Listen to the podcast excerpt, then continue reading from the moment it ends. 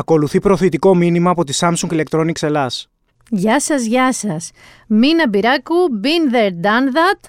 Τι έγινε πάνω, δέκα μέρες μείνανε πάνω. Δέκα μέρες πριν τις εκλογές, αλλά και δέκα μέρες πριν τον τελικό του Final Four.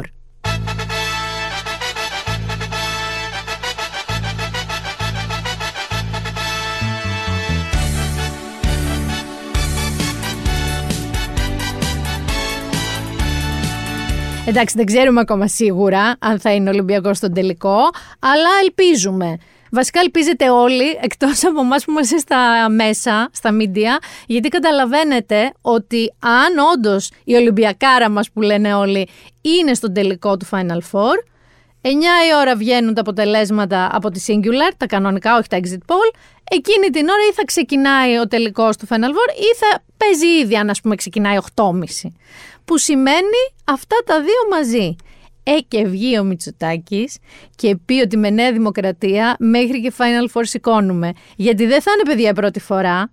Όχι. Έχει συμβεί να ξέρετε μία ασύλληπτη συζήτηση στη Βουλή, μέσα στη Βουλή, μεταξύ του Μακαρίτη του Σιούφα και του Απόστολου Κακλαμάνη, που τότε ήταν προεδρεύων στη Βουλή ο Κακλαμάνης. Και θυμάμαι ότι ο Σιούφας είχε πει για το Euro του 2004 και πάλι είχαμε μια μπασκετική επιτυχία τότε και ο Κακλαμάνης είχε γίνει έξαλλος, τα είχε χρεώσει την Δημοκρατία ο Σιούφας. Και ο Κακλαμάνης έλεγε ωραίοι τρόποι, ωραία τα λέτε και έλεγε ο Σιούφας λοιπόν ότι έχετε πρόβλημα με την αριστεία και τον πρωτοθλητισμό, σαν να ακούω το τωρινά είναι όλα αυτά.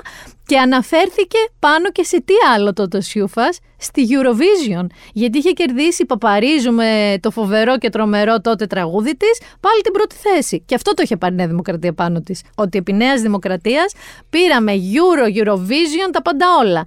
Ε, λοιπόν, και ο Μητσοτάκης χρεώσει στη Νέα Δημοκρατία τον τελικό του Final Four, ειδικά αν το σηκώσει ο Ολυμπιακός.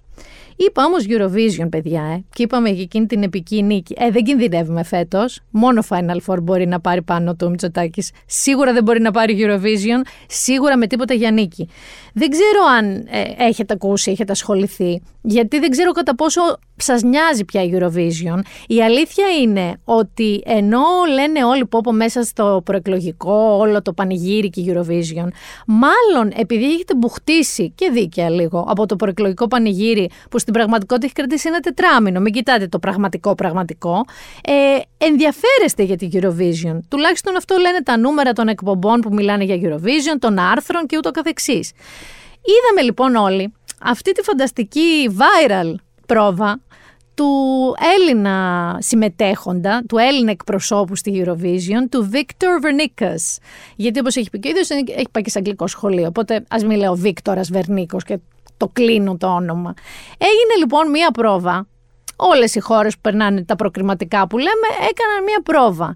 Και μάλιστα ε, σε αυτά τα δευτερόλεπτα που βλέπουμε και δείχνει η Eurovision έχουν διαλέξει και το πιο αντιπροσωπευτικό απόσπασμα αυτής της πρόβας. Θέλεις λίγο πάνω μου να τα ακούσουμε; Για να τα ακούσουμε λίγο.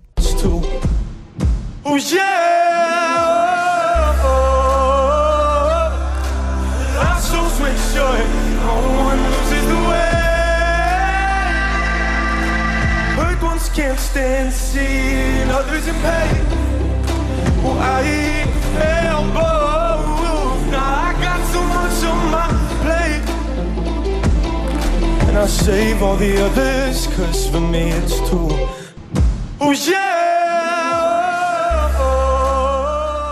Λοιπόν, εγώ όταν διάβαζα, γιατί προφανώς έγινε trending στα social media και διάβαζα όλα αυτά τα τέρατα, λέω πέλα μωρέ υπερβολική είναι, ακρότητες τώρα των social media και έβαλε και το άκουσα.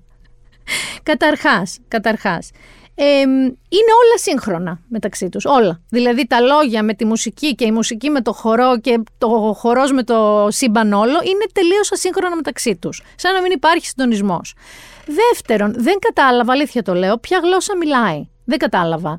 Ε, ήταν κάτι σαν να μιλάει αραμαϊκά, Tolkien. Ή όπως παίζαμε παλιά τους δίσκους ανάποδα, και υπήρχε και αυτή με το Hotel California ότι είναι σατανιστικό, άμα το παίξεις ανάποδα. Δεν καταλάβαινα τη γλώσσα. Και επίσης και η χορογραφία ήταν σαν να παίζει άλλη μουσική από πίσω. Το jump, ας πούμε. Όχι αυτό που τραγουδάει. Γενικά ήταν ένα σοκαριστικό αποτέλεσμα. Ο ίδιος σε μια συνέντευξή του, έτσι στο δρόμο έξω από τη Eurovision, ε, είπε ότι εντάξει, μην ανησυχείτε, μην ανησυχείτε. Όλα cool, όλα εντάξει, όλα εντάξει. Απλά είχαμε ένα μικρό προβληματάκι στον ήχο. Αυτό δεν ήταν μικρό αυτό το προβληματάκι. Και θέλω να σας πω ότι εντάξει, προφανώς δεν ήμουν η μόνη που το πρόσεξε, το προσέξατε όλοι, αλλά έκανε ιδιαίτερος έξαλλο τον Ανδρέα Μικρούτσικο και γενικά όλο το πάνελ της Κατερίνας Καινούριου αξίζει τον κόπο το απόσπασμα που θα σας βάλω. Γιατί ο Ανδρέας Μικρούτσικος εκτός του ότι λέει σωστά πράγματα, κάποια σωστά πράγματα, γελάω πάρα πολύ με την ατάκα αν ήταν παιδί θαύμα, αν ήταν ας πούμε Μότσαρτ, να τον στέλναμε στα 16 του με ένα τραγούδι που ο ίδιος έχει γράψει στα 14. Δεν είναι ότι του γράψε κάποιος τραγούδι, είναι δικό του όλο. Πάμε να ακούσουμε λίγο τις αντιδράσεις του πάνελ της Κατερίνας Καινούριου μετά το ηχητικό απόσπασμα της πρόβας του Βίκτορ Βερνίκος. Μου κάνετε πλάκα. Είναι Όχι. Με Και το μάλιστα λάθος. προσέξτε, είναι πολύ σημαντικό αυτό που θα σας πω. Καταλαβαίνετε ότι η EBU διαλέγει πάντα το πιο αντιπροσωπευτικό πλάνο από κάθε χώρα, το πιο αντιπροσωπευτικό Φαντάσου. απόσπασμα, γιατί από αυτό Το καλύτερο καταλαβαίνετε δηλαδή. το καλύτερο, το πιο Καλύτερο. αντιπροσωπευτικό Το θα πω χειρότερο ποιο θα ήταν, να μην συγκεκριμένα. τραγουδάει καθόλου. Πλάνο, πλάνο λέει. Για πλάνο. Λέω για το απόσπασμα που βλέπουμε κάθε φορά. Αχ, το Άρα απόσπασμα λέμε, Χρήστο, καταλαβαίνετε. Και τη φωνή λέμε. Άρα καταλαβαίνετε ότι έγινε viral γιατί δεν άρεσε Παιδιά, η ε, ε, φωνή να του. Ρωτήσω κάτι, Αντρέα. Ε, ε, τι ήταν αυτό, που- χάλια. Ενώ ε, ήταν εκτός ρυθμού. Δεν Ρυθμό, κατάλαβα. ήταν Ήταν τόσο άγουρο, τόσο φωνακλάδικο άνευ λόγου, σαν να κάνει βοκαλίσμ Μα το παιδί δεν έχει χωρίς αυτή να τη φωνή. κάνει βοκαλίσμ. Είναι καλή φωνή. Εδώ θέλω να, να πω ένα, ένα θέμα. Το παιδί είναι 16 χρονών. Και το τραγούδι το έγραψε πριν δύο χρόνια. Σωστά, στα 14. Στα 14. Εάν δεν είσαι παιδί θαύμα, αν δεν είσαι με την ψύχωση του Μότσαρτ, δεν έχει νόημα. Εγώ 14 έκανα μια ολόκληρη δουλειά πάνω στον Καριωτάκι. Ποτέ δεν την έβγαλα. Τα ακούω τώρα και είναι καλά. Αλλά άλλο το να κάνεις κάποια καλά τραγούδια και άλλο να είσαι παιδί θαύμα. Γιατί εδώ εκπροσωπείς μια ολόκληρη χώρα. Εκπροσωπείς μια χώρα η οποία έχει αναβαθμίσει το θεσμό σε μέγιστο τηλεοπτικό Η φωνή γεγονός. όμως, ρε εσύ, Ανδρέα. Σιγά, σιγά, σιγά, σιγά, σε παρακαλώ πολύ. ναι. Αν κάνουμε τέτοια ερωτήματα θα χαθεί ο ηρμός. Θέλω να πω λοιπόν, όταν έχεις ένα παιδί 16 ετών και ένα κομμάτι άγουρο των 14, κινδυνεύει η ψυχική υγεία αυτού του παιδιού. Γιατί αν αποτύχουμε, δεν περάσουμε στα, από τα προκριματικά μόνος που δεν φταίει στα θα είναι τελικά, αυτός πάντως. ένα λεπτό σημαίνει ότι αυτό το παιδί θα έχει την κατάρα της κοινή γνώμης. Ξέρουμε πως είναι και τα μέσα μαζικής δικτύωσης και θα, μα- θα, εθνικά θα είναι εντός εισαγωγικών κατάπτυστος με μια εύθραυστη, έναν εύθραυστο χαρακτήρα του εφήβου. έχεις δίκιο. Ε, εγώ είναι θα- Δεν τον προστάτευσα. επικίνδυνο εκτός κι αν ήταν παιδί θαύμα και τότε εξάγουμε ένα παιδί θαύμα. πάντως. Είναι λάθος, το επιθετό του είναι λάθος γιατί το Βερνίκος σημαίνει μια ισχυρή οικογένεια. Άρα Αυτό σε δεν εμάς έχει που σχέση. Το είμαστε... επί- το επίθετο δεν έχει καμία Άλλο σχέση. λέω που είμαστε από τη φύση μας καχύποπτοι σκεφτόμαστε ότι δεν πήγε αξιοκρατικά. Όχι, αυτό Πήγε- σκεφτόμαστε. Αφήστε με να Κατάλαβα ολοκληρώσω. τι θες να πεις, εντάξει. Ε, ε, ε, άμα το κατάλαβες, άσε να το Ωραία, αρθρώσω θα να στο καταλάβεις αφήνω, έλα, και ο συγγνώμη. τηλεθεατής ότι είναι ευνοιοκρατική διαδικασία και όταν υπάρχει ευνοιοκρατία υπάρχει αποτυχία. Είμαστε σε ένα σκαλοπατάκι από την απ- αποτυχία. Εύχομαι να περάσει ώστε α- να μην υπάρξει κατακραυγή σιγά το θεσμό, αλλά κατακραυγή από τον κόσμο. Έχω την αίσθηση, Ανδρέα, Ναι. ότι ο κόσμος θα καταλάβει ό,τι και να γίνει, αν γίνει κάτι κακό, ότι ο μόνος που δεν φταίει είναι αυτό το παιδάκι. Παρόλα αυτά και παρά τις ευχές του Ανδρέα Μικρούτσικου και όλου του πάνελ, ο Βίκτορ Βερνίκος δεν τα κατάφερε. Δεν ήταν και εντάξει hot shot να τα καταφέρει. Οπότε θα φάτε όλες τις λάθος τροφές το Σάββατο το βράδυ, γιατί όλοι το ξέρουν ότι δεν κάνουμε δίαιτα τη νύχτα της Eurovision, απαγορεύεται η δίαιτα εκείνο το βράδυ. Δεν θα τον δείτε λοιπόν εκεί να παλεύει για τις τελευταίες θέσεις, μάλλον με την Αγγλία κατά παράδοση. Οι bookers πάντως λένε ότι του χρόνου θα δούμε Σκανδιναβία τον τελικό. Δηλαδή ότι θα το πάρει ή η Σουηδία ή η Φινλανδία. Λοιπόν, έκανα ένα mini research, μια mini έρευνα, γιατί δεν είχα ασχοληθεί καθόλου. Δηλαδή, άκουσα τον Βίκτορ Βερνίκο και είπα: Όχι, εντάξει, μου φτάνει εμένα για φέτος. Αλλά ο- μπήκα λίγο κι εγώ στο παιχνίδι. Λοιπόν, η Σουηδία μου αρέσει πάρα πολύ αυτή. Είναι λίγο σαν ε, Σουηδή Πάολα, η Λωρίν, με το τατού. Και έχει και κάτι λουπίτσες μέσα από άμπα, αν προσέξετε, λίγο άμπα ήχο. Είναι ωραία, είναι σεξ, φοράει κάτι μακριά μαύρα extensions, μια κολλητή φόρμα. Πάολα, σας λέω τελείως. Ωραίο το τραγούδι. Αυτή είναι το φαβόρι το νούμερο ένα. Και το δεύτερο παιδί είναι η Φιλανδία. Λοιπόν, είναι ένας τύπος ο οποίος λέγεται Κάρχα. Κάρια. Δεν λέω κάρια, αλλά είναι Τζέι και δεν ξέρω πώς προφέρεται στα φιλανδικά. Θα πω κάρχα. Λοιπόν, ο οποίος είναι πάρα πολύ έτσι μεταμοντέρνα ντυμένο, πολύ πολύ πολύ και ξεκινάει με ένα περίεργο έτσι electro goth rap ε, πράγμα ενδιαφέρον και λες «Α, δεν το βλέπω για πρώτο, αλλά ενδιαφέρον». Και φτάνει στο ρεφρέν, γιατί όλο αυτό είναι το κουπλέ. Φτάνει στο ρεφρέν, όπου πια αυτό είναι τραγούδι ή για παιδικό πάρτι σε παιδότοπο, ή για διαφήμιση σε Παριζάκι. Και πραγματικά περίμενα, λέω δεν μπορεί, θα ξαναγυρίσει, θα γυρίσει πίσω στο περίεργο.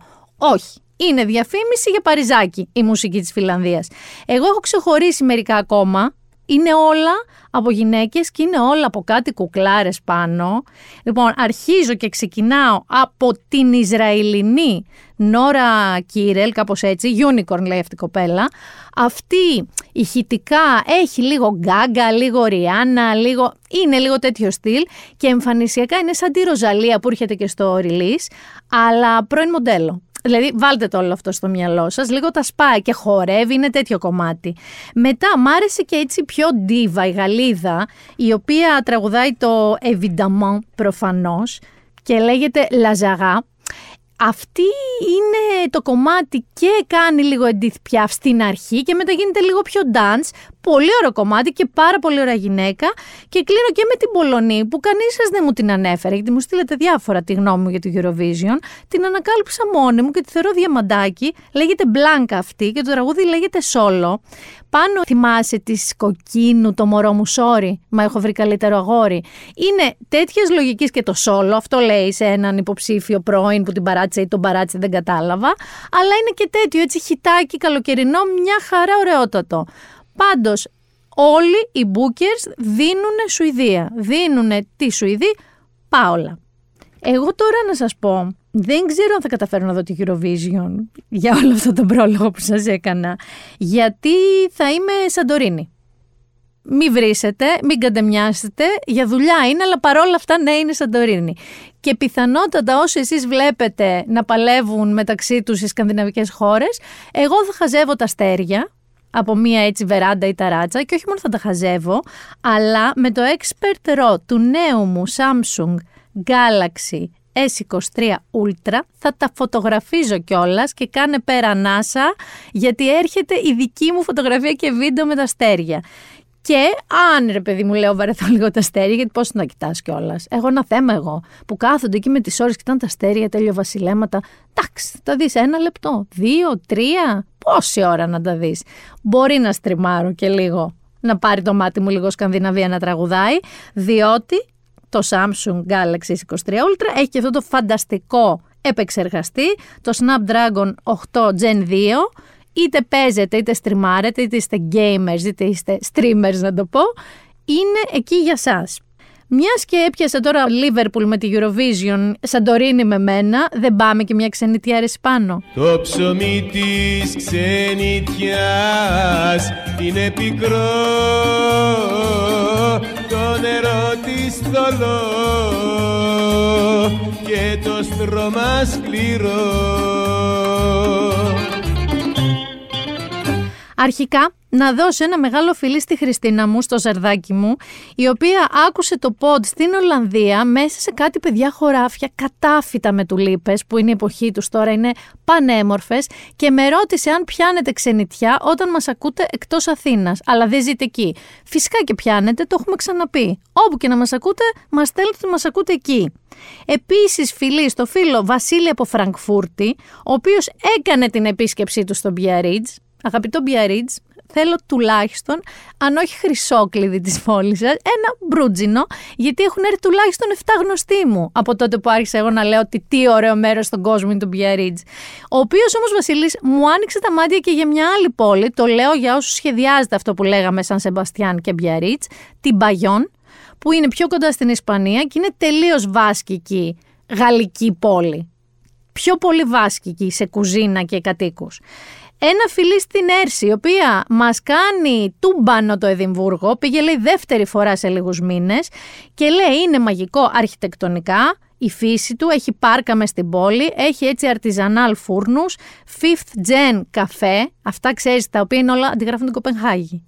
Έχει γράψει ο Παναγιώτης Μένεγος ένα πάρα πολύ ωραίο άρθρο στο News για το έρχονται πάλι αυτοί οι ενοχλητικοί τουρίστες, δηλαδή εμείς. Γιατί όντως, ποιος ταξιδεύει όπως ταξίδευε; Πού πηγαίναμε και λέγαμε πάμε να δούμε προς το Εδιμβούργο, να τριγυρνάμε και να μπούμε οπουδήποτε να φάμε. Κανείς. Έχει μάθει τα πιο μυστικά μέρη της πόλης. Τον τέλειο καφέ του Εδιμβούργου. Την τέλεια, δεν ξέρω, τσιπούρα του Εδιμβούργου. Μετά πας κάπου λες: Α, όχι, δεν θα πάω στη γενική πλατεία, την κεντρική όλων. Έχω βρει μια κρυμμένη. Όλοι έτσι ταξιδεύουμε, παιδιά. Άρη, συγγνώμη, γιατί έχουμε ρίξει φοβερό καυγά πολύ πρόσφατα για τη Μαδρίτη που είχαμε ταξιδέψει και μου λέει ρε εσύ, σταμάτα με τις λίστες το τάδε μισελενάτο και η τάδε κρυφή ταβέρνα με τη γριά που μαγειρεύει. Θέλω να περπατάω και να μπαίνω να τρώω χαμόν όπου να είναι. Και του λέγα ποιος ταξιδεύει πια έτσι Άρη, τι είναι αυτά που λες; Οπότε ο Παναγιώτης Μένεγος είχε ένα δίκιο εκεί. Παρ' όλα αυτά, Έρση, επανέρχομαι, με έπεισες για το Εδιμβούργο, σε ακούω, ούτως ή άλλως το είχα στα πλάνα μου. Άλεξ, ναι, από Στοκχόλμη, είπαμε ότι μάλλον έρχεται σε εσάς του χρόνου η Eurovision. Και όπως μας λέει ηλιόλουστη και πανέμορφη, να σου πω ότι η Αθήνα σήμερα που ηχογραφούμε είναι το ακριβώς αντίθετο από αυτό. Έχουμε βαρεθεί. Κάποιος εκεί πάνω να μας πιτσιλάει, γιατί δεν λέει και να βρέξει δύο μέρες τώρα. Όχι, πίτσι, πίτσι, πίτσι, πίτσι. Ίσα να είναι όλα βρώμικα και όλα μας τα μαλλιά σαν τη Μόνικα σε εκείνο το επεισόδιο στα Friends. Το σημερινό μακρινό, έχουμε πάντα ένα μακρινό exotic, είναι το μπαλί. Έχουμε λοιπόν τη Μαριάννα.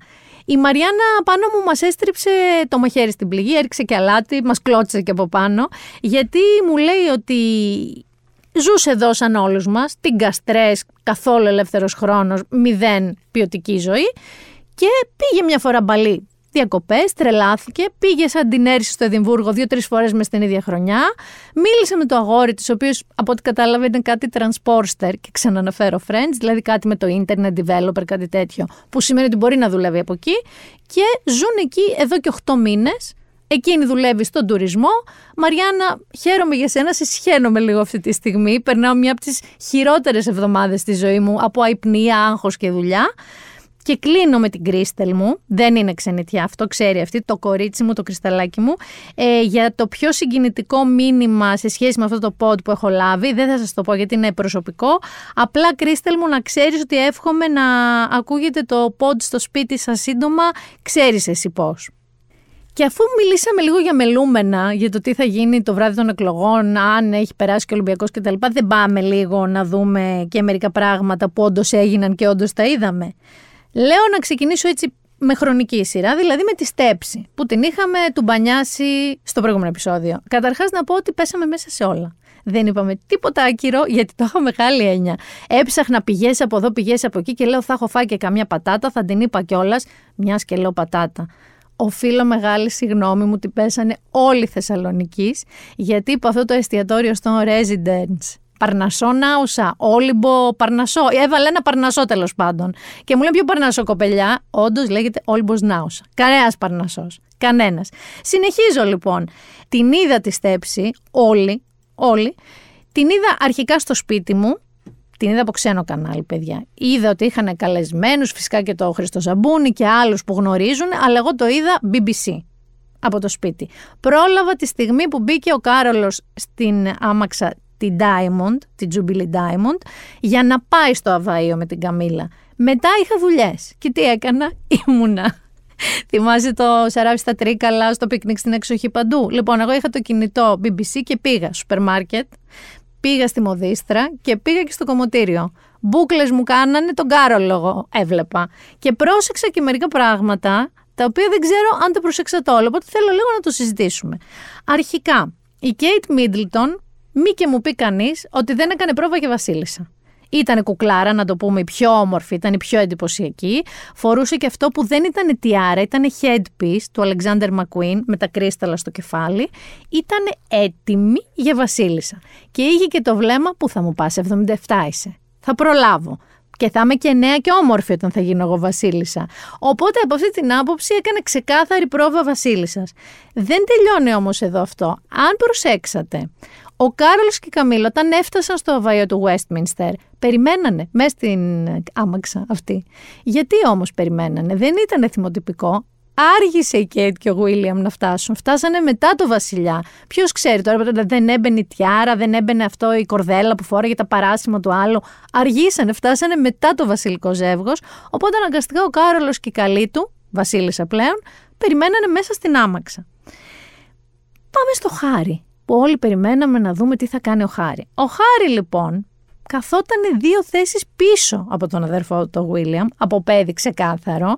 Δεν φόρεσε τίποτα από αυτές τις γούνες, τα βελούδα, τις κάπες και όλα αυτά που φοράγανε οι υπόλοιποι. Φόρεσε βέβαια ένα ωραιότατο Dior σουρμεζούρ κοστούμάκι και κάτι παράσημα είχε βάλει εκεί, αλλά καθόταν σαν από παιδί στην τρίτη σειρά πίσω από τους, όπως τους λέγανε, working royals, δηλαδή εν ενεργεία, έτσι, βασιλική αυλή και βασιλείς και πρίγκιπες και δούκες και όλα αυτά και δεν έκατσε και σε τίποτα άλλο. Έφυγε καπάκια, δηλαδή ήταν αμπιεντό τατά που λένε οι Άγγλοι και έφυγε για να προλάβει τα γενέθλια του γιού του στο Λος Άντζελες. By the way, είδα ότι η, η άλλη, η λεγάμενη, η γυναίκα του, η Μέγαν Μάρκλ, ε, δεν είναι ότι καθόταν στην τηλεόραση, λέμε τώρα και έβλεπε τη στέψη, είχε πάει για hiking στα βουνά εκεί και στους λόφους του Λος Άντζελες και μάλιστα φορούσε και κάτι πανάκριβα κοσμήματα. Ποιος πάει έτσι, αγάπη μου, για hiking; Οπότε έφυγε ο άλλος súμπιτο για να πάει να βρει τη Μέγκαν και τα παιδιά τους.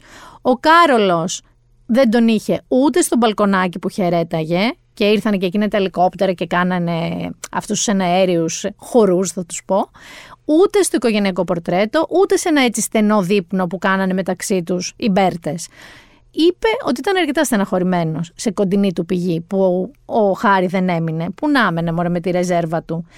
Άλλο τώρα που είδαμε. Η Κέιτι Πέρι, την είδατε την Κέιτι Πέρι; Λοιπόν, η Κέιτι Πέρι καταρχάς δεν έβρισκε που να κάτσει.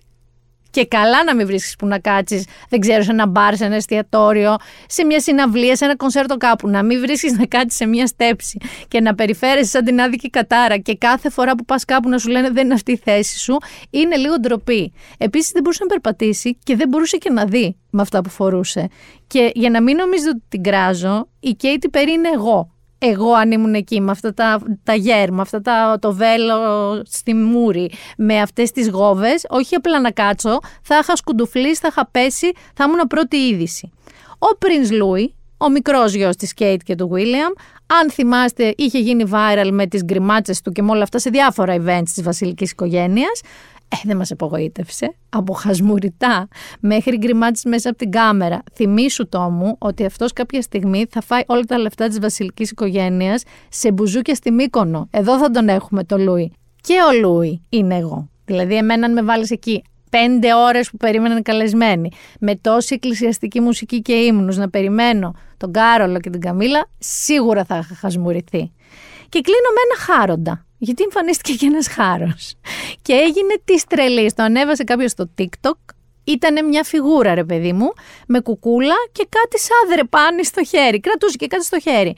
Και ενώ συνέβαινε η στέψη, όλα αυτά που συνέβησαν στη στέψη, αυτός εμφανίστηκε εκεί πίσω από μια αψίδα. Το τσίμπησε λοιπόν κάποιος στο TikTok, το ανέβασε, έκανε 3,5 εκατομμύρια views σε ντετέ και άρχισαν όλοι να αναρωτιούνται ποιος είναι αυτός ο χάροντας που εμφανίστηκε. Αν σκέφτηκες ότι είχε ραντεβού με τον Κάρολο, είσαι κακεντρεχής και επίσης είσαι εγώ. και εγώ το σκέφτηκα. Ήταν τελικά ένας νεωκόρος, λύθηκε, το Newsweek έψαξε. Ήταν ένας νεωκόρος, ο οποίος ε, βοηθάει τους κληρικούς και τους ε, επισκόπους και τους πάει κάτι ράβδου. Μην με ρωτήσετε γιατί. Εκείνη λοιπόν τη στιγμή φορούσε την κουκούλα του νεοκόρος, κρατούσε μια ράβδο, να τος χάρος. Και έχω και μία unpopular opinion. Έχω μία γνώμη που δεν ξέρω αν θα σας αρέσει, αλλά θέλω να το καταθέσω. Επειδή ρε παιδί μου την Καμίλα την έχουμε πάρα πολύ κράξει. Όλοι, μίντια και κόσμος. Κυρίως με ένα πάρα πολύ αδικό τρόπο, επειδή είναι πιο άσχημη από τη μακαρίτσα την Νταϊάννα. Και επειδή όλοι θεωρούν ότι την Νταϊάννα τη φάγανε επειδή ο Κάρολος ήθελε την Καμίλα. Δεν έχει σταθεί κανείς όμως το γεγονός ότι ο Κάρολος και η Καμίλα είναι ερωτευμένοι από 17 χρονών. Είναι ένα τεράστιο love story. Τον ανάγκασαν να μην την παντρευτεί και να παντρευτεί την Ταϊάννα γιατί ήταν πιο όπως έπρεπε για αυτή τη θέση και αυτό το ρόλο. Ο άνθρωπος δεν σταμάτησε ποτέ να είναι ερωτευμένος στην Καμίλα. Χωρίσανε κάποια στιγμή, τα φτιάξε με την Καμίλα, γκρίνιαξε το παλάτι τύπου μπορεί και να μην γίνεις βασιλιάς, δεν τον ένοιαζε. Και φτάνουμε στο τώρα που ο άνθρωπος αυτός μετά από τόσα, όχι 40, 500 κύματα με την Καμίλα, γίνεται βασιλιάς και την κάνει και βασίλισσα. Και όλοι ρε παιδί μου σταγορέθηκα λίγο. Λέγανε πω, πω, κοίτα πώς είναι και αν ήταν η Νταϊάννα. Όχι, όχι, όχι, όχι. Ο Κάρολος από την αρχή, όσο και να μην τον συμπαθούμε, ό,τι και να θεωρούμε γι' αυτόν, μία γυναίκα ερωτεύτηκε και αγάπησε, μία προσπάθησε με κάθε τρόπο να είναι μαζί της και κατέληξε να την κάνει και βασίλισσα. Για να σε δω εσένα που τάζεις και λες θα σε κάνω βασίλισσα, μπορείς να το κάνεις αυτό που κάνει ο Κάρολος. Είχαμε κι άλλο όμως, πέραν της τέψης, που ας πούμε δεν μας αφορά και πάρα πολύ. Τι είχαμε πάνω μου; Debate, ρε! Φοβάσαι, ε! Θα βγεις debate. Με το ζόρι θα βγεις. Δεν μπορεί να κάνεις εκλογές χωρίς debate. Debate, ρε! Debate, ρε! Είχαμε το πολύπαθο, το περιζήτητο, 8 χρόνια είχαμε να το δούμε ξανά, debate. Θέλω να σας πω ότι αυτό ήταν ένα debate όχι συνηθισμένο και αυτό φάνηκε από την αρχή γιατί δεν ξέρω αν το είδατε ή αν κάπου το πήρε το μάτι στα social media. Η παρουσίαση του στούντιο που θα γινόταν το debate δεν έγινε από παρουσιαστή. Διότι η ΕΡΤ έκανε και ένα wink στην τεχνητή παρανοημοσύνη και χρησιμοποίησε έναν ψεύτικο θα το πω έτσι παρουσιαστή, δημιούργημα της τεχνητής νοημοσύνης, τον Ερμή, ο οποίος μας έκανε το tour, την παρουσίαση του high-tech studio που θα γινόταν το debate. Πάμε λίγο να τον ακούσουμε. Κυρίες και κύριοι καλησπέρα σας. Σας ευχαριστούμε για την παρουσία σας στο στούντιο 4 της ΕΡΤ. Είναι το στούντιο το οποίο σε λίγες μέρες θα φιλοξενήσει το debate των πολιτικών αρχηγών με συντονιστή τον Γιώργο Κουβαρά. Κανονικά θα έπρεπε να κάνει εκείνος αυτή την παρουσίαση, αλλά λόγω φόρτου εργασίας επιστράτευσαν εμένα. Η αλήθεια είναι ότι εγώ το μόνο που ζήτησα είναι να κάνω έναν πιλότο εκπομπής. Φαίνεται όμως ότι τους έβαλα ιδέες. Θέλουν, λέει, να ακολουθούν πάντα την τελευταία λέξη της τεχνολογίας. Ελπίζω ότι αυτό ακριβώς μπορέσατε να διαπιστώσετε κατά την ξενάγησή σας στους χώρους του Earth News. Παθαίνει η τεχνητή νοημοσύνη γμωρίτιδα. Τι φωνή ήταν αυτή; Τι φωνή ήταν αυτή η αλήθεια; Ο τύπος είχε μπουκωμένη μύτη. Ο Ερμής, ο τεχνητής νοημοσύνης παρουσιαστής, παιδιά, είχε μπουκωμένη μύτη. Πώς τζιέν είναι αυτό, πραγματικά πώς γίνεται; Ο οποίος είδατε, είπε ότι δεν είχε βλέψεις για εκπομπή. Ένα πιλότο ήθελε να κάνει, αλλά επειδή υπήρχε φόρτος εργασίας από τον κύριο Κουβαρά, έκανε αυτό στην παρουσίαση. Ωραίο έτσι, ωραία τσαχπινιά ήταν αυτή, αλλά ας πάμε στο διατάφτα τώρα. Καταρχάς, να δούμε αν το είδατε το debate. Γιατί άκουσα πολλούς που σιγά μην κάτσω να δω το debate. Το είδατε το debate. Γιατί η ΕΡΤ έπιασε 20%. Και η ΕΡΤ δεν πιάνει 20%. Και μάλιστα σε σχέση με τον αγώνα που έδειχνε το Μέγκα εκείνη την ώρα Μίλαν Ίντερ, αν υποθέσουμε ότι θέλετε να δείτε Champions League, έπιασε 17% στα γενικά. Στα ειδικά ήταν ακριβώς ίδιοι, 17,4 και 17,4. Που σημαίνει ότι το debate το είδατε.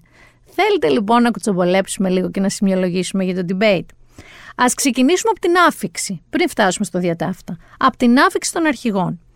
Όλοι ήρθαν αρκετά αεράτη Αμερικέν με τα αντουράζ, δηλαδή με την κουστοδία τους, με τους συνοδούς τους και πολύ χαμογελαστοί εκτός από τον κύριο Ανδρουλάκη. Ο κύριος Ανδρουλάκης λίγο μουντρούχος μπήκε και λίγο μουντρούχος έμεινε και λίγο μουντρούχος βγήκε. Θα το πούμε παρακάτω εκεί. Ο πιο έμπειρος στις κάμερες ήταν ο Γιάννης Μενανή. Υπάρχει κάτι στα μίντια, στα περιοδικά μόδας κυρίως ή και στις κάμερες, η σωστή πόζα για την κάμερα, είτε τη φωτογραφική είτε του κινηματογραφιστή. Chin down, three quarters λέγεται. Τι εννοώ, για να κολακεύει το πρόσωπό σου μια πόζα, σκύβεις λίγο το σαγόνι και κοιτάς τρία τέταρτα την κάμερα. Όχι αν φας, ούτε με τα σαγόνια πάνω, ούτε τίποτα. Μαντέψτε ποιος το τήρησε ευλαβικά. Ο κύριος Βαρουφάκης, ο Γιάννης με το ενανί. Άρα βραβείο κάμερας στον κύριο αυτόν και βραβείο Μουντρουχιάς κατά την άφηξη στον κύριο Ανδρουλάκη. Πάμε τώρα να δούμε λίγο αυτό που είπαμε το αντουράζ, δηλαδή με ποιους πήγανε οι αρχηγοί των κομμάτων. Το μέγιστο βραβείο, το νούμερο ένα βραβείο, το παίρνει η Πόπη Τσαπανίδου, η οποία εμφανίστηκε με ένα λευκό κοστούμι και κάτι γόβες και πια Μόνικα Μπελούτσι. Ήτανε καρακουκλάρα, δεν πάνε να ήταν μπροστά ο Τσίπρας, με το που λίγο κουνιόταν, κοιτάγαμε όλη την Πόπη Τσαπανίδου. Όλοι ας πούμε ότι είχαν γυναίκες, σαν να ήταν αυτό που λέμε, ξέρεις, η σωστή αναλογία, να έχουμε και γυναίκες στην παρέα μας. Είχαν γυναίκες. Ο κύριος Μητσοτάκης δεν ξέρω αν είχε. Σίγουρα δεν τις είχε μπροστά, ήταν με μαντράχαλου μόνο. Και δεν ξέρω αν τις είχε πολύ πίσω ή ήταν και πολύ κοντές. Να πω, γιατί ήταν πολύ ψηλή αυτή που ήταν μπροστά. Εμένα πήρε το μάτι μου και μία make-up artist, μία μακιγιέζ, που την ξέρω από τα περιοδικά και είναι όντως η μακιγιέζ του. Το ψάξα μετά, γιατί είδα και ένα TikTok. Θα πάμε και στα TikTok μετά. Ο πιο έτσι άνετος και τσαχπίνης κατά την άφηξη που έκανε και σχόλιο για γραβάτα ήταν ο κύριος Κουτσούμπας, ο οποίος είπε, του λέει, φοράτε και γραβάτα σήμερα ένας δημοσιογράφος και λέει, εντάξει πότε φοράω, πότε δεν φοράω, τώρα που είμαστε εδώ όλοι μαζεμένοι και είναι βράδυ, είπα να φορέσω έτσι να είμαστε σένοι, να είμαστε έτσι ωραίοι, σουλουπωμένοι. Βέβαια, ο κύριος Τσίπρας και ο κύριος Βαρουφάκης δεν φορούσαν γραβάτα. Δεν ξέρω αν ήταν πηχτή, γιατί τον πήγε λίγο γλεντώντας τον κύριο Τσίπρα, ο κύριος Κουτσούμπας. Το πρόβλημά μου με τις γυναίκες τώρα στο Αντουράζ ήταν πάλι του κυρίου Ανδρουλάκη. Γιατί όσο μου ντρούχος ήταν ο κύριος Ανδρουλάκης, τόσο νευριασμένες και θυμωμένες ήταν και αυτές μαζί. Και είχαν αυτό το βηματισμό. Πώς να σου πω, είχαν νεύρα τώρα, ήταν λίγο ρομποτικός. Είναι αυτό που πάνε λίγο σαν τσατισμένα ρομπότ. Που πάνε και όλε να την πέσουν σε κάποιον, να δίνουν και κάποιον με νεύρα αυτά τα ρομπότ. Σαν Μπαλενσίαγκα Πασαρέλα πήγαιναν αυτά τα κορίτσια. Να μείνω και λίγο και στους δημοσιογράφους, μια και λέμε έτσι τα πρώτα. Η άλλη θεά μετά την Πόπη Τσαπανίδου ήταν η Ράνια Τζίμα η οποία είναι πάντα κουκλάρα, πάλι ήταν κουκλάρα, αλλά παιδιά είχε βραχνιάσει. Είχε θέμα η γυναίκα και είχε αυτή την Ιταλική βραχνάδα τη Ορνέλα Βανόνη. Έχω φίλους μου που δεν ξέρανε ποια είναι και ξαφνικά μου στέλνουν ποια είναι αυτή η φανταστική με αυτή τη φωνή; Λέω, παιδιά, δεν είναι η κανονική της φωνή. Ράνια, περαστικά καταρχάς, αλλά αλήθεια, πόσο σου πήγαινε η βραχνάδα; Πόσο σου πήγαινε η βραχνάδα; Και εδώ να πω κιόλας ότι παίρνει και βραβείο ερωτήσεων.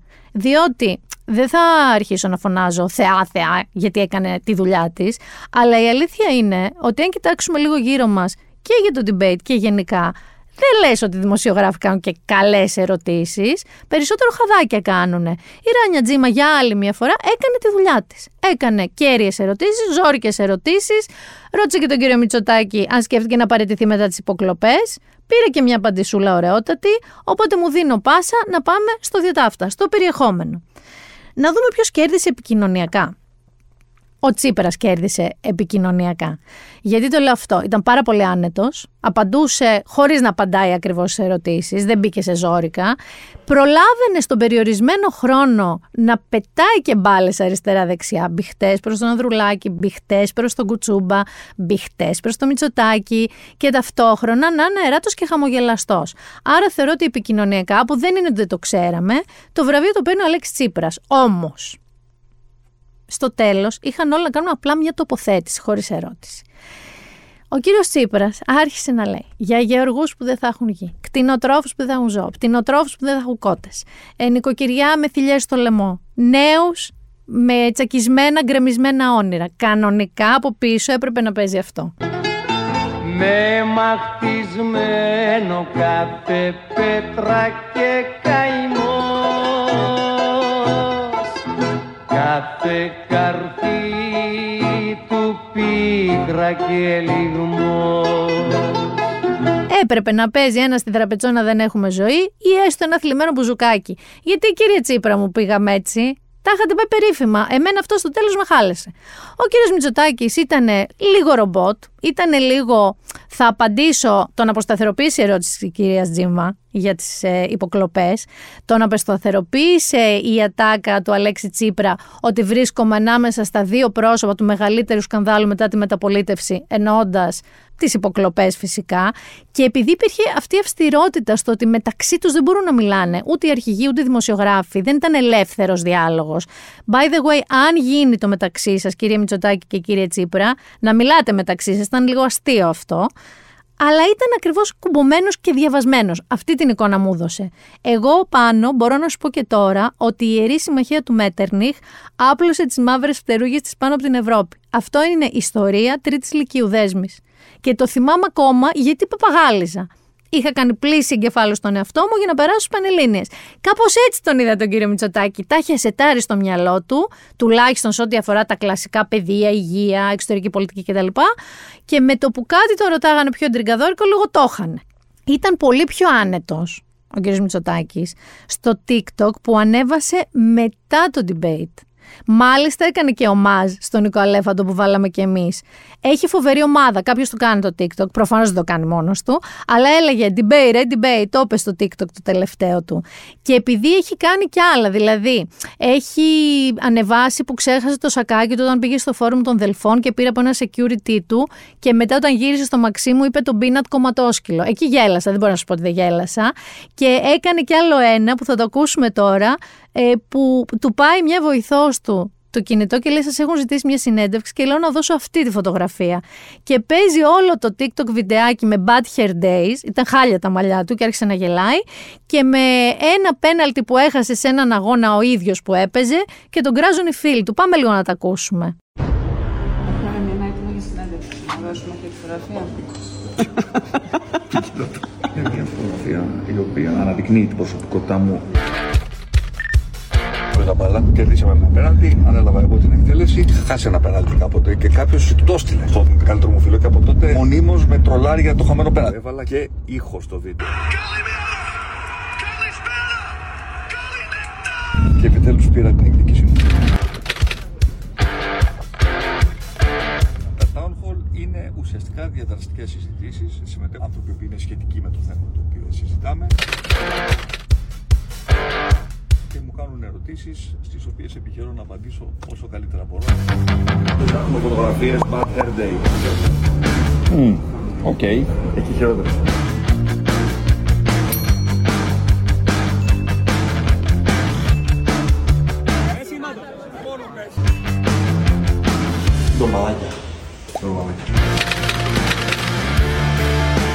Καλά, προφανώς εκεί που λέει έβαλα και ήχο στο βιντεάκι και έβαλα αυτό που ακούστηκε μετά τον buzzer beater του Σλούκα. Καλημέρα, καλησπέρα, καλή νύχτα του εκφωνητή. Δεν το έβαλε μόνος του. Αλλά να πω πραγματικά μπράβο στο team που τρέχει το TikTok του Κυριάκου Μητσοτάκη. Είναι πάρα πολύ καλό, πολύ καλύτερο από τις live εμφανίσεις του. Και για να μην αφήσω και τον κύριο Τσίπρα χωρίς, έχει και αυτός TikTok. Αρκετά ενεργός αλλά όχι τόσο ωραίο backstage. Ωστόσο έκανε και ένα ανεκδοτάκι και χιουμοράκι. Πάμε να τον ακούσουμε. Μπορεί να με πείτε boomer, αλλά εγώ θα το πω.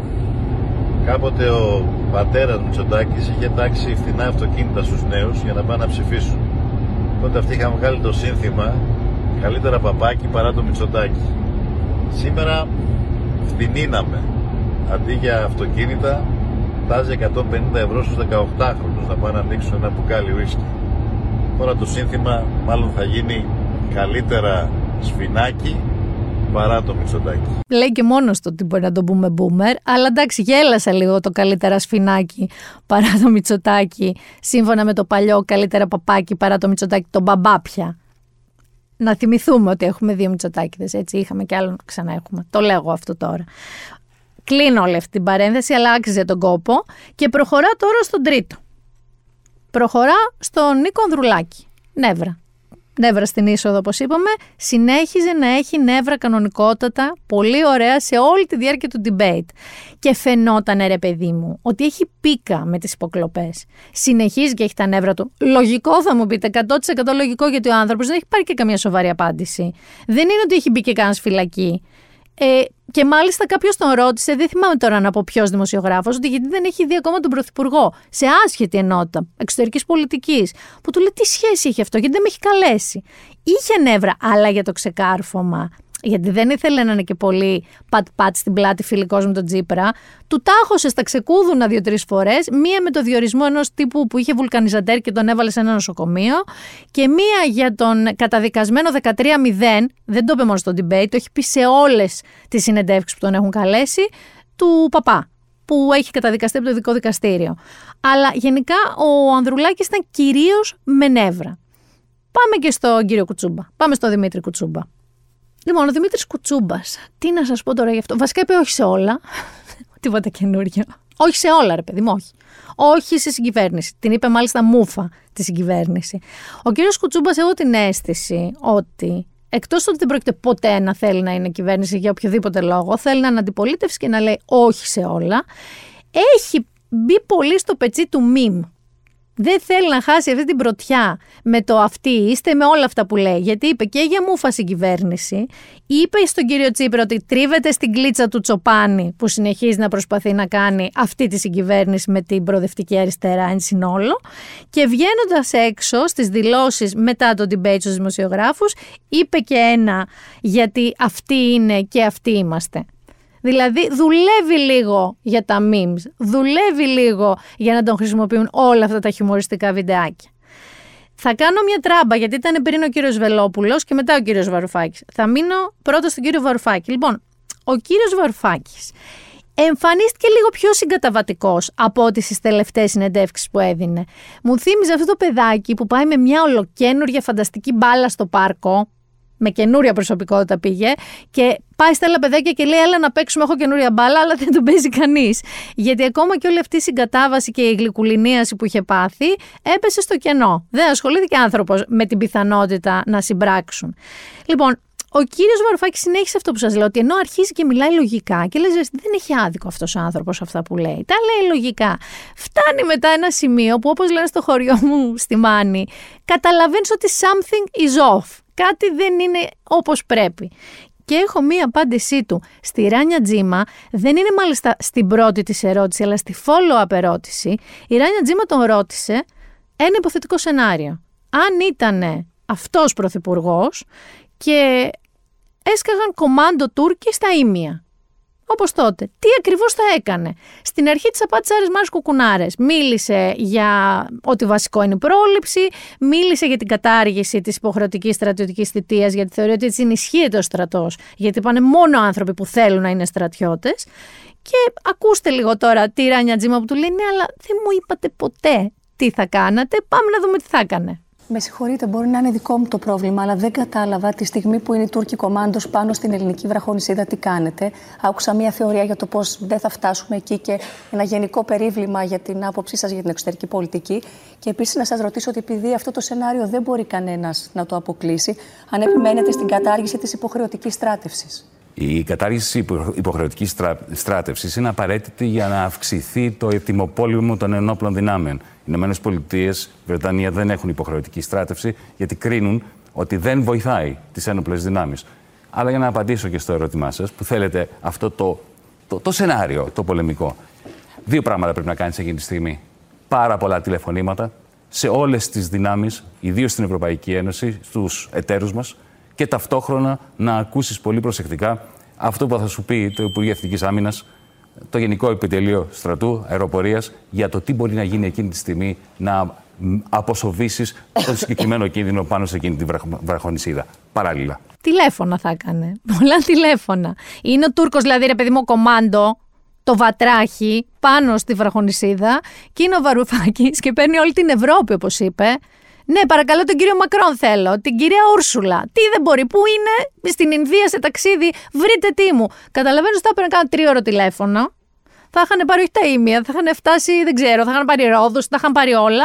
Αλλά ο κύριος Βαρουφάκης θα κάνει κυρίως τηλέφωνα και θα άκουγε προσεκτικά τι λένε οι αρχηγοί εκεί στο ΓΕΘΑ. Καλυφθήκατε να είναι πρωθυπουργός ο Βαρουφάκης, αν τυχόν λέω, πατήσει κανένας οικά Τούρκος. Εκεί δεν νομίζω. Πάμε τώρα για το τέλος. Τον κύριο Βελόπουλο άφησα για το τέλος. Ο κύριος Βελόπουλος που στην τελική του τοποθέτηση έβγαλε μεγάλη πικρία, μεγάλο παράπονο, μεγάλη στεναχώρια ότι δεν τον έχουν καλέσει κανένας από αυτούς τους δημοσιογράφους εκεί και κανένα από τα κανάλια τους και λε, εντάξει ρε παιδί μου, αφού είναι ο άνθρωπος μες στη Βουλή κακός. Μετά αρχίζει να αναλύει τις απόψεις του και λες, μπορώ να δω γιατί δεν τον έχουν καλέσει. Βέβαια δεν μπορώ να καταλάβω γιατί δεν τον έχουν καλέσει όλα τα lifestyle.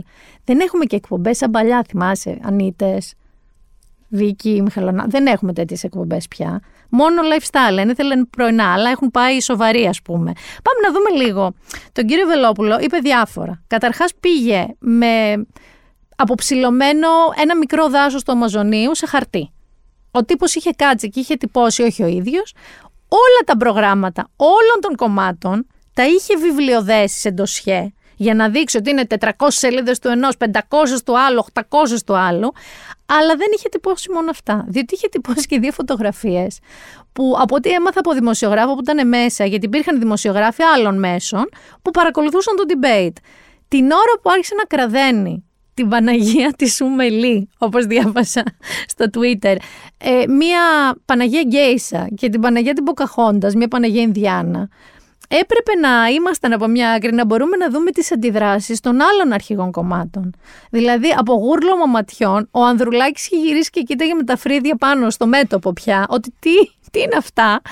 Πάμε λίγο να ακούσουμε το απόσπασμα όμως. Σέβομαι απόλυτα ότι είστε χριστιανός Ορθόδοξος. Από την άλλη, είστε και πολιτικός αρχηγός. Να το ρωτήσω πολύ απλά λοιπόν, αν τις πολιτικές σα θέσει τις υπαγορεύει η Ορθοδοξία και μόνο. Τις προσωπικές μου θέσεις. Τις πολιτικές, πρόεδρε. Και τις πολιτικές τις υπαγορεύουν οι, οι παραδοσιακές αξίες της χώρας μου. Μεγάλωσα με τα ήθια έθιμα και τις παραδόσεις μου και αυτός ο ψευτοπροοδευτισμό εμένα με βρίσκει απέναντι.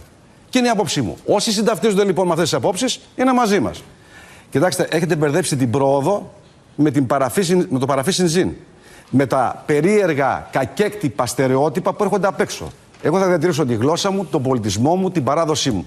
Αυτό πιστεύω, αυτό θέλω να επιβάλλω στη χώρα μου. Παραδείγματος χάρη. Ακούστε κύριε Στρόιτερ. Εδώ έχω μπροστά εικόνα θρησκευτικού βιβλίου. Ξέρετε την εδώ; Η Ινδιάνα, η Παναγία. Εδώ είναι η Γκέισα η Παναγία. Είναι σε βιβλία της Τρίτης Δημοτικού. Βιβλία Τρίτης Δημοτικού με Γκέισα Παναγία. Αυτό δεν είναι πρόστιχο. Δεν είναι χριστιανοφοβία. Ή δεν το καταγγέλει κανένας από εσάς. Και πρέπει εμένα να με ρωτάτε για τον χριστιανισμό. Μάλιστα. Και υπάρχουν και άλλα. Λοιπόν. Πολλά περισσότερα τέτοια. Σε Πάμε. παιδάκια του δημοτικού λέγονται αυτά. Πάμε. Γκέισα, Παρακαλώ. όρνη, το συγγνώμη, Παρακαλώ, παρακαλώ. Πρόστιχες πάνω μου. Καταρχάς να πω εδώ, να μην κάνω και την έξυπνη, δεν είχα ιδέα ότι έχουν στα θρησκευτικά της Τρίτη Δημοτικού για κάποιο λόγο μία Παναγία Γκέισα και μία Παναγία Ινδιάνα. Δεν ξέρω τη χρήση. Φαντάζομαι ότι είναι για να εξηγήσουν στα παιδάκια ο- ότι τις διαφορετικές θρησκείες και το δικαίωμα του ανθρώπου να πιστεύει οπουδήποτε και τους ανθρώπους και τις φυλές. Φαντάζομαι κα- με κάποιο τέτοιο τρόπο τοποθετήθηκαν αυτές τις φωτογραφίες που έκαναν έξαλλο τον κύριο Βελόπουλο. Είχε προηγηθεί και άλλη ερώτηση του κύριου Σρόιτερ, όπου ο κύριος Βελόπουλος φυσικά και είπε για την αυτοδιάθεση, την πτυσσόμενη στο σώμα μας, εξηγώντας του γιατί δεν εμβολιάστηκε και θεωρούσε λάθος τα πρόστιμα, αλλά ταυτόχρονα δεν είχε την ίδια άποψη για την αυτοδιάθεση του σώματός μας στις γυναίκες που θέλουν να κάνουν μια άμβλωση. Δηλαδή ήταν σαν να ακούω κανονικά Handmaid's Tale, γιατί τι είπε, ότι φυσικά έχω εμπιστοσύνη στην Ελληνίδα μάνα, η οποία πρέπει να σκεφτεί ότι έχουμε και υπογεννητικότητα, και πρέπει να είμαστε δίπλα της, πόσο δίπλα της δεν ξέρω, άρχισε και τρέχει υδρότας από μένα, και να τη βοηθήσουμε να κρατήσει το παιδί. Το θέλει, δεν το θέλει. Να της δίνουμε λεφτά, κουράγια, δεν ξέρω, να τη δέσουμε, να το κάνει το παιδί. Εκτός βέβαια, λέει, από συγκεκριμένες περιπτώσεις, όπως ξέρετε τι εννοώ, βιασμούς. Πάλι καλά. Γιατί σε μερικά αυτή τη στιγμή states της Αμερικής πολιτείες, ούτε εκεί σου επιτρέπουν να ρίξεις το παιδί. Κύριε Βελόπουλε, λίγο με με αγχώσατε. Πέραν δηλαδή της Παναγίας της Ποκαχόντα, κάπως αυτά δεν ήταν. Βέβαια, ξέρεις τι γίνεται. Εμένα ναι, με άγχωσε. Αλλά τους δικούς του οπαδούς, όχι απλά δεν τους άγχωσε, αποθεώναν εκείνη την ώρα στα σαλόνια τους. Και θέλω να σας πω ότι, οκ, ας πούμε ότι ο Κυριάκος Βελόπουλος αφορά μία μειοψηφία και μαθηματικά δηλαδή πώς μπαίνει στη Βουλή. Έχω έναν πιο mainstream πολιτικό, με κάποιες απόψεις αυτή την εβδομάδα που δεν διαφέρουν και πάρα πολύ από του κύριου Βελόπουλου. Θα φύγω λοιπόν από το debate με αυτόν τον τρόπο. Δεν ξέρω αν σας έπεισαν να τους ψηφίσετε ή αν σας άλλαξαν γνώμη στο τι θα ψηφίσετε οι αρχηγοί σε αυτό το debate. Αλλά εγώ λέω να πάμε στον Κώστα Μοναχό. Είμαι τρελός και ό,τι θέλω κάνω και δεν με πιάνει και κανένας νόμος Είμαι τρελός και ό,τι μ' αρέσει κάνω Εγώ είμαι ο παράνομος, εγώ είμαι κι ο νόμος Σας χρωστάω λοιπόν το ποιος πολιτικός πολύ πρόσφατα αυτή την εβδομάδα είχε απόψεις πολύ κοντινές του κύριου Βελόπουλου και δεν είναι από την ελληνική λύση, είναι πολύ πιο mainstream. Ήταν λοιπόν ε, πριν λίγες μέρες η μέρα της Ευρώπης. Ωραία, και έγινε μια γιορτή στο Ζάπιο, όπου μίλησαν πάρα πολλοί πολιτικοί και μάλιστα ήταν και τρεις πρωθυπουργοί Νέας Δημοκρατίας. Ένας εξ αυτών, ο κύριος Σαμαράς, πήρε αυτό το πατρίς θρησκεία οικογένεια την ημέρα της Ευρώπης και πάμε να δούμε λίγο πώς το χειρίστηκε. Σήμερα υπάρχει και η λεγόμενη αποδόμηση, το woke culture. Και όχι μόνο στην Ευρώπη, στη Δύση γενικότερα. Δηλαδή το γκρέμισμα όσων συνιστούν την κοινή κληρονομιά μας, όπως τα ιερά πρόσωπα της μάνας και του πατέρα, που υποβιβάζονται σε απρόσωπους αριθμούς γονέας ένας και γονέας δύο. Αυτά δεν είναι Ευρώπη. Φτάσαμε σήμερα την ώρα που τα προβλήματα γιγαντώνονται να πυθικίζουμε εισαγόμενες ανοησίες για το πόσα είναι τα φύλλα. Στα χρόνια του Μεσαίωνα τσακωνόντουσαν για το φύλλο των αγγέλων. Σήμερα τσακωνόμαστε για πόσα είναι τα φύλα των ανθρώπων. Είναι λάθος για τη Δύση αυτός ο καταχρηστικός δικαιωματισμός που οδηγεί σε μια ακατανόητη νέα γλώσσα πολιτικής ορθότητας. Γερά vibes και Τραμπ και Τάκερ Κάρλσον και όλα. Δεύτερη φορά σε αυτό το επεισόδιο το αναφέρω. Και είπε αυτά δεν είναι Ευρώπη, κουνώντας και το δάχτυλο. και είπε ότι είναι λάθος της Ευρώπης και ανέφερε βέβαια και το Μεσαίωνα, μιλώντας για το φίλο των Αγγέλων και πολύ καλά έκανε και ανέφερε το Μεσαίωνα γιατί αυτή η ομιλία που έκανε ανήκει ακριβώς εκεί, στο Μεσαίωνα. Λέω να κρατήσω τον Κώστα Μοναχό σήμερα μόνο πολιτικά, γιατί έχω Δηλαδή έχω κόψει και πάρα πολλά από αυτά που θα ήθελα να σας πω. Έχουν γίνει ρε παιδί μου ωραιότητες, έχουν γίνει μαγείες. Καταρχάς, ο κύριος Ανδρουλάκης βρήκα τη μία φορά που δεν ήταν ούτε με νεύρα, ούτε μουντρούχος, ούτε τίποτα από όλα αυτά. Ήταν πάρα πολύ χαλαρός, ήταν με πουκαμισάκι, με τζινάκι και σπορτέξ, για να μιλήσω στη γλώσσα των πολιτικών. Ρε εσύ, τώρα που λέω που γλώσσα των πολιτικών, τον περνάω πέντε χρόνια τον Ανδρουλάκη. Είναι γεννηθής το 79, όχι σοκαρίστηκα με, για κάποιο διαστροφικό δικό μου λόγο πιστεύω πάντα ότι η αρχηγή των κομμάτων είναι μεγαλύτερη μου. Ε, αυτός τον περνάω πέντε χρόνια. Έμαθα επίσης, γιατί μιλάω για τη συνέντευξή του στο Γρηγόρη Αρναούτογλου, ότι είναι 75, αλλά παίζει μπάσκετ. Κανονικά χώνεται λέει και βάζει εκεί και είναι φανταστικός μάγειρας ως πρίον. Άκουσα λοιπόν και ένα ωραίο story και λέω να το μοιραστώ μαζί σας για το πώς έκανε μία και μόνη φορά στη ζωή του bungee jumping. Επίσης, ε, έχω μάθει ότι γενικά ε, δεν είσαστε πολύ του στοιχήματος. Δηλαδή, τι εννοώ, έχετε βάλει ένα στοίχημα κάποτε και το πληρώσετε με budget jumping να κάνετε πρωί-πρωί τρεις ώρα τα ξημερώματα στη Χαλκιδική που το έμαθα τώρα αυτό, έτσι. Δεν ξέρω. Θέλω να πω ότι έχει. Αυτό είναι έχει... βορειοελλαδίτικη πληροφορία σου. Έχεις πράκτορα στη Βόρεια Ελλάδα. Έχω γιατί έχω. Εγώ στη Χαλκιδική, εκεί ανδρώθηκα, εκεί δούλευα στα κλαμπ. Σε ένα κάμπινγκ του Πασόκ, λοιπόν. Σε, του Πασόκ Ναι, κιόλας. βάζω ένα Αυτό το στοίχημα. Πασόκ θα σας πάει όλο στα άκρα όμως, έτσι. Ναι, ναι, Ή bungee βάζω- jumping. Βάζω ένα στοίχημα πολύ αργά το βράδυ. Το χάνω το στοίχημα και μου λένε πήγαινε, πέσε. Λέω πού να πέσω. Μου λέει bungee jumping. Ναι. Είχαν εκεί πάνω στη Βουρβουρού ήταν. Λέω παιδιά είναι πολύ αργά. Μου λένε πήγαινε να πέσεις. Κλειστό ήταν, μόνος σας πέσατε; Όχι, κάποιος που δεν να Όχι, Δούλευα. Ένα- Πλάκα ένα- κάνω. δούλευα. Γιατί- και πάμε από πάνω, φλαπ, κάτω. Έχασα το στοίχημα. Εντάξει, από τις πιο, ε, δε- το, το έχω κάνει μία φορά προσπάθησα. Κι εγώ μία φορά Όχι, το όχι, έχω δεν, κάνει. δεν, δεν πήδηξα. Ανέβηκα στην παραλία Θεσσαλονίκης. Με το που είχε κάτω και 50.000 άτομα, με το που είδα από πάνω, λέω ξανακατεβάστε με μόνο που δεν έβαλε τα κλάματα. Το, το έχω κάνει γι' αυτό. Έχω χάσει τα- το στοίχημα αυτό. Το, πού το έμαθα, ποιος; Τε- τε- το- Οπότε από τότε δεν βάζετε και πολλά στοιχήματα. Ε, βάζω με προσοχή το αντίτιμο. Προσοχή. Ε, το αντίτιμο ήταν ακριβό τότε. Ήταν ανθρώπινος. Του είπε ο Αρναούτογλου και για την τοπιολαλιά του και ότι είναι περήφανος. Μίλησαν και για το παλιό το Ορθόδοξο το Πασόκ, αλλά μετά ξέρεις. Δεν μπορούσε να το πάει έτσι όλο, δεν μπορούσε να μείνει όλο lifestyle. Ήταν καλό να το κόψουν στο τέταρτο αυτή τη συνέντευξη, αλλά έπρεπε να μπει και όλα τα σοβαρά που καλά έκανε και τα είπε. Αλλά είπε μερικά ενδιαφέροντα πράγματα, ρε παιδί μου, για τη ζωή του, που σε κάνουν να πιστείς ότι δεν είναι ακριβώς ρομπότ. Το επόμενο δεν έχω ηχητικό, αλλά πραγματικά θέλω να κάνω αυτό ειλικρινέστατο στον κύριο Ευκλήδη Τσακαλώτο. Διότι ο κύριος Μητσοτάκης σε μία νομίζω ραδιοφωνική εκπομπή ή podcast είπε για τον κύριο Τσακαλώτο ότι ο Τσακαλώτος είναι μαρξιστής και δεν το έχει κρύψει. Και ο κύριος Τσακαλώτος με πολύ βρετανικό χιούμορ έκανε ένα post στο facebook όπου έγραψε «Όχι μόνο είμαι μαρξιστής, αλλά ζω σε μια καλύβα με μαύρη γάτα, δεκάδες βότανα και μια σκούπα Nimbus 2000 σε παρένθεση που οργώνω την Αθήνα το βράδυ. Και σε παρένθεση, φαντάζομαι θα το γνωρίζει ήδη μέσω Predator. Λοιπόν, ο κ. Τσακαλώτος έχει πάρα πολύ χιούμορ. Μου είναι συμπαθής άνθρωπος. Τώρα, πολιτικά και σαν τζάρος οικονομίας δεν ξέρω αν σας κάνει, δεν σας κάνει. Μάλλον δεν έκανε και πάρα πολύ μεταξύ μας. Αλλά σαν άνθρωπο τον συμπαθώ πάρα πάρα πολύ. Τον θεωρώ τρομερά ευφύη και με πραγματικά έξυπνο χιούμορ. Ελπίζω να είναι χιούμορ, αλλά είμαι σίγουρη ότι δεν είναι χιούμορ. Αυτό που είπε ο κύριος Τσίπρας τώρα, καλεσμένος σε εκπομπή, σε σχέση με τις δημοσκοπήσεις. Αυτό είναι λοιπόν μία θεωρία, δεν θα την πω συνωμοσία, είναι μία θεωρία για τις δημοσκοπήσεις που δεν περίμενα ότι θα ακούσω ποτέ. Διότι 5 Άρα, στους 7. αλήθεια Ακούστε, είναι αυτό. ακούστε, 5 στους 7 δεν απαντάνε. Ξέρετε Συνάγμα γιατί από δεν αυτό. απαντάνε; Γιατί; Γιατί είμαστε στην εποχή του Predator, κύριε Πε- Καμπουράκη μου. Και Ναι. όλο ο κόσμος ξέρει ότι ή υποπτεύεται ή φοβάται Ότι, τον ότι όταν θα το- το- απαντήσει ότι δεν ψηφίζει Μητσοτάκη, κάποιος θα τον καταγράψει. Εσύ ρε πάνω, πιστεύεις τώρα ότι θα σε πάρει τηλέφωνο ένας δημοσκόπος; Και θα σε ρωτήσει τι θα ψηφίσετε ή αν θα ψηφίσετε Τσίπρα και δεν θα απαντήσεις γιατί σκέφτεσαι ότι σε παρακολουθεί το Predator.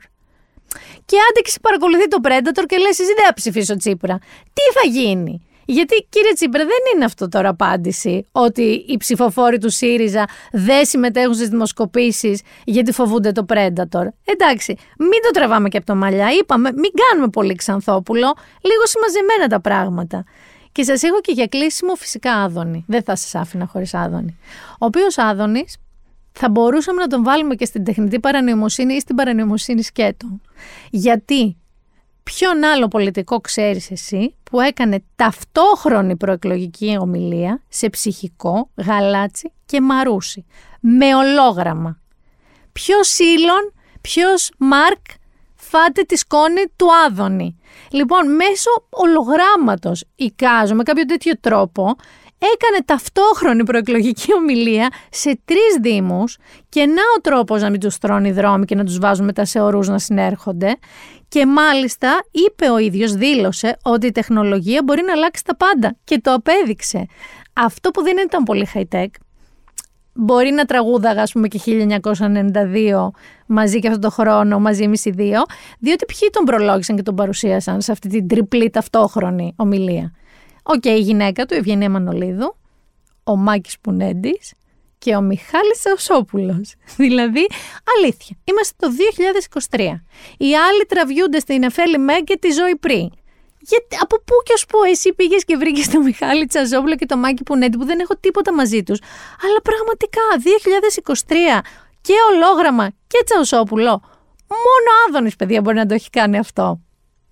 Και μιλώντας για εκλογές, και το ξέρω ότι σας έχω ζαλίσει, αλλά έχουν ένα ενδιαφέρον ρε παιδί μου. Θα σας πω σε άλλες εκλογές και άλλες εκλογές. Και αντίθετα με το τι νομίζουμε ότι οι δικές μας είναι σοβαρές και σημαντικές, αυτές οι εκλογές, και μιλάω για τις τουρκικές, που είναι την Κυριακή που μας έρχεται στις 14 του μήνα, θεωρούνται από πάρα πολλά μέσα παγκοσμίως, όπως ο Economist, όπως το Πολιτικό, οι πιο σημαντικές εκλογές της χρονιάς αν όχι λέει και της δεκαετίας. Και αυτό είναι μεγάλη αλήθεια, γιατί υπάρχει σοβαρή πιθανότητα ο Ερντογάν, παιδιά, να χάσει. Και να χάσει από τον Κεμάλ Κιλιτσντάρογλου, που πρέπει να μάθω να τον προφέρω σωστά, γιατί πολύ πιθανό να ανέβει στην εξουσία. Προηγείται, να ξέρετε, του Ερντογάν μέσα από διάφορες δημοσκοπήσεις που έχουμε δει. Βέβαια, προηγείται με αυτό που λέμε διαφορά στατιστικού λάθους. Δηλαδή, μεταξύ μιας και τριών μονάδων. Και θέλω να θυμηθούμε λίγο όλοι τι είχε γίνει το 19 στις δημοτικές εκλογές. Γιατί λένε ότι όποιος παίρνει την Κωνσταντινούπολη παίρνει και την εξουσία γενικά ως δήμαρχος. Στις δημοτικές λοιπόν εκλογές του 19, αν το θυμάστε, ήταν ο υποψήφιος του Ερντογάν ο Γιλντιρίμ και ο αντίπαλο του Ημάμογλου. Στην πρώτη λοιπόν ψηφοφορία στις βασικές εκλογές κέρδισε ο Ημάμογλου με μικρή διαφορά. Πήγε λοιπόν αυτό στο ανώτατο εκλεκτικό συμβούλιο της χώρας, της ακύρωσε και τις ξανακάνανε τρεις μήνες μετά που βέβαια η Μάμοκλου βγήκε με ακόμα μεγαλύτερο ποσοστό. Φοβούνται λοιπόν διάφοροι έτσι ειδικοί στην Τουρκία ότι θα πάνε να κάνει το ίδιο. Γιατί αν ο Κιλιτσντάρογλου βγει με κάτω από μία μονάδα διαφορά, θα πάει να κηρύξει τις εκλογές πάλι άκυρες, θα κατεβάσει τον κόσμο τους οπαδούς του. Εκεί είναι θέμα λίγο της αστυνομίας, τι χαμός μπορεί να γίνει να μην γίνει. Αν όμως ο Κιλιτσντάρογλου καταφέρει και πάει πιο πάνω από μία μονάδα, δύο, εκεί όλοι λένε ότι μάλλον ο Ερντογάν θα αναγκαστεί να αποδεχτεί την ήττα του, αν και δεν είναι και τόσο σίγουροι. Λένε ότι μέχρι και δύο μονάδες είναι ικανός ο Ερντογάν να ζητήσει να κυρωθούν οι εκλογές. Θα το δούμε, θα το ξέρουμε την Κυριακή τι θα γίνει. Πραγματικά όμως είναι πάρα πάρα πολύ σημαντικές εκλογές, ειδικά για εμάς Ειδικά μετά τη δήλωση του κύριου Βαρουφάκη τι θα κάνει αν πατήσουν τουρκικό κομμάντο τα ίμια, θα κάνει τόσα πολλά τηλέφωνα. Ας δούμε λίγο τι θα γίνει την Κυριακή στην Τουρκία και ποιος θα είναι ο επόμενος πρωθυπουργός και πρόεδρός της.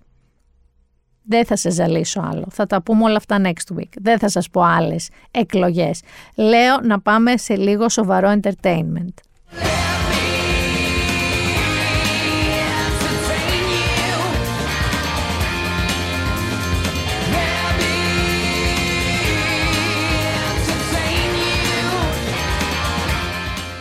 Εντάξει, σας κορόιδεψα. Θα σας πω πάλι λίγο για πολιτική. Αλλά πραγματικά είναι entertainment. Δεν θα σας πω ούτε για πολιτικούς ούτε για εκλογές. Υπάρχει μια φανταστική σειρά, η οποία είναι της HBO, είναι mini σειρά και φυσικά παίζεται από τη Vodafone TV, το οποίο λέγεται White House Plumbers. Δηλαδή η υδραυλική του Λευκού Οίκου. Πρωταγωνιστούν Woody Harrelson και Justin Theroux και αναλαμβάνουν τα ας πούμε υδραυλικά ενός μεγάλου σκανδάλου του περίφημου Watergate που έριξε το Richard Nixon ενώ θέλω να σας πω αρχικά όλα αυτά που έκαναν οι δύο, ο Howard Hunt και ο Gordon Liddy είναι τα δύο αυτά μυαλά, όλα όσα έκαναν δεν ήταν για να ανατρέψουν τον Νίξον, ήταν το ακριβώς αντίθετο. Τώρα, πώς πήγε όλο αυτό λάθος και τι ακριβώς έγινε, είναι ακριβώς ό,τι εξετάζει αυτή η μήνυ σειρά. Δηλαδή, εξετάζει και το πριν και το κατά τη διάρκεια αλλά και το μετά μιας ιστορίας του Watergate που άλλαξε δραστικά τον τρόπο που ασκείται έκτοτε η Αμερικανική πολιτική. Ενώ δεν είναι και καθόλου τυχαίες οι συνδέσεις που μπορεί κανείς να κάνει με το παρόν και την προσπάθεια πολιτικών δυνάμεων στη χώρα να ανατρέψουν δημοκρατικά αποτελέσματα. Καλησπέρα, Γαριδάκη Τραμπ. Οι δημιουργοί είναι άνθρωποι οι οποίοι πήραν αληθινά γεγονότα, που είναι από μόνα τους πολύ καλή μυθοπλασία, καλό σενάριο, αλλά το κάνανε και με πολιτική σάτυρα. Και μιλάμε για αυτούς που ήταν πίσω από το αξεπέραστο Veep, ελπίζω να το έχετε δει το Veep, είναι υπέροχη σειρά, οι Alex Gregory και Peter Huyck, που εδώ γράφουν το σενάριο και συνεργάζονται και με σκηνοθέτες της σειράς αλλά και τους παραγωγούς τους Succession. Μιλάμε τώρα για πολύ γέρο, για Dream Team πίσω από το, τους υδραυλικούς του Λευκού Οίκου. Είναι φοβερό ντουέτο να ξέρετε και ο Θερού και ο Χάρελσον, δηλαδή είναι αυτόνομα καλή αλλά και σαν σετ μαζί η διάδρασή τους είναι καταπληκτική και δείχνουν με ένα πολύ κομικό και σατυρικό αλλά και έξυπνο τρόπο, όχι πρώτη ανάγνωσης, πόσο ανόητα μπορεί να είναι τα πολιτικά παιχνίδια και πόσο στα μούτρα σου μπορούν να σκάσουν αν δεν ξέρεις πραγματικά τι γίνεται. Όπως λέει ο ίδιος ο Θερού, η ιστορία είναι πάρα πολύ αστεία. Τα πραγματικά γεγονότα είναι πολύ αστεία. Είναι από αυτές τις περίεργες περιπτώσεις που σκέφτεσαι πως έχεις δει το σκάνδαλο Watergate από όλες τις πιθανές πλευρές, αλλά ποτέ δεν έχεις δει τι συνέβη ακριβώς. Τα γεγονότα είναι σαν να έχουν γραφτεί από την πιο δαιμόνια κομική πένα. Λοιπόν, ήδη είναι επεισόδια στο Vodafone TV του White House Plumbers και θα προβάλλονται αμέσως μόλις βγαίνουν Αμερική στο HBO και στη Vodafone TV. Παιδιά είναι καταπληκτικό. Δηλαδή, OK, okay, μπορεί να πείτε νισάφι με τα πολιτικά, αλλά το Watergate όντως άλλαξε το πώς ασκείται η πολιτική στην Αμερική έκτοτε. Όντως δεν ξέρουμε ακριβώς πώς και γιατί έγινε και είναι φανταστικό ότι έχεις εκεί πέρα τον Ντάμ και τον Dumber, τον Beavis και τον Butt-Head, οι οποίοι πήγαιναν να σώσουν τον Νίξον και κατέληξαν να τον ρίξουν. Άρα, για όσους σας αρέσει λίγο έτσι η πολιτική και η ντριγκά της, The White House Plumbers. Αν τώρα βαριέστε και θέλετε να περάσετε το μυαλουδάκι σας λίγο πιο ευχάριστα έχω Queen Charlotte. A Bridgerton story. Λοιπόν, κορίτσι κυρίως, βασικά μόνο κορίτσι. Για κάποιο λόγο στα χωριά δεν άρεσε ποτέ τον Bridgerton.